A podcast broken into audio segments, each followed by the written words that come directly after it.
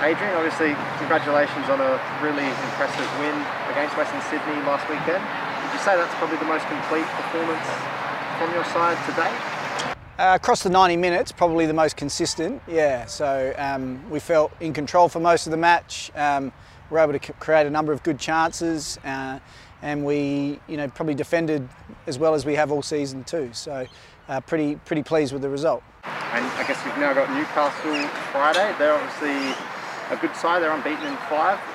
They, they played their first game in a little while um, on the weekend. What do you make of them?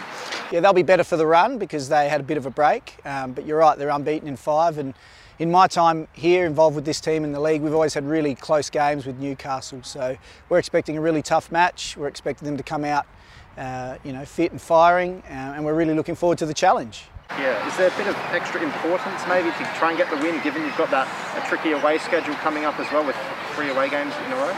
Um, I don't think so. Like, there's only I've said this many times. There's only 14 games in our season, so every game is really important because uh, you can't afford to have too many slip ups because there's not a lot of games to, to make up ground. So.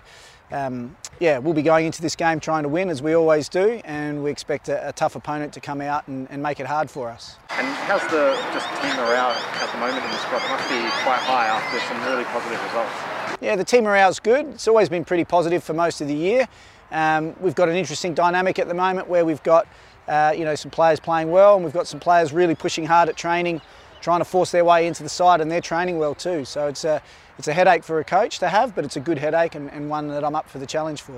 And I guess uh, another thing that you've probably seen a bit of an improvement in is defensively, back-to-back clean sheets as well. That must be, as a coach, something that you, I guess, must be really proud of it's something we've uh, worked on all year and sometimes it, it, it, comes off and goes your way and sometimes it doesn't. But yeah, if you can uh, keep clean sheets, you only need one goal to win a game. So um, it's something we'll continue to focus on our defensive action as a whole team. And how's uh, Dylan as well for the, after she copped a bit of a knock to the head uh, against the Wanderers? Yeah, Dylan's fine. We expect her to be okay to, to play for this weekend. So um, it was more precautionary than anything. Um, and yeah, she's pulled up well.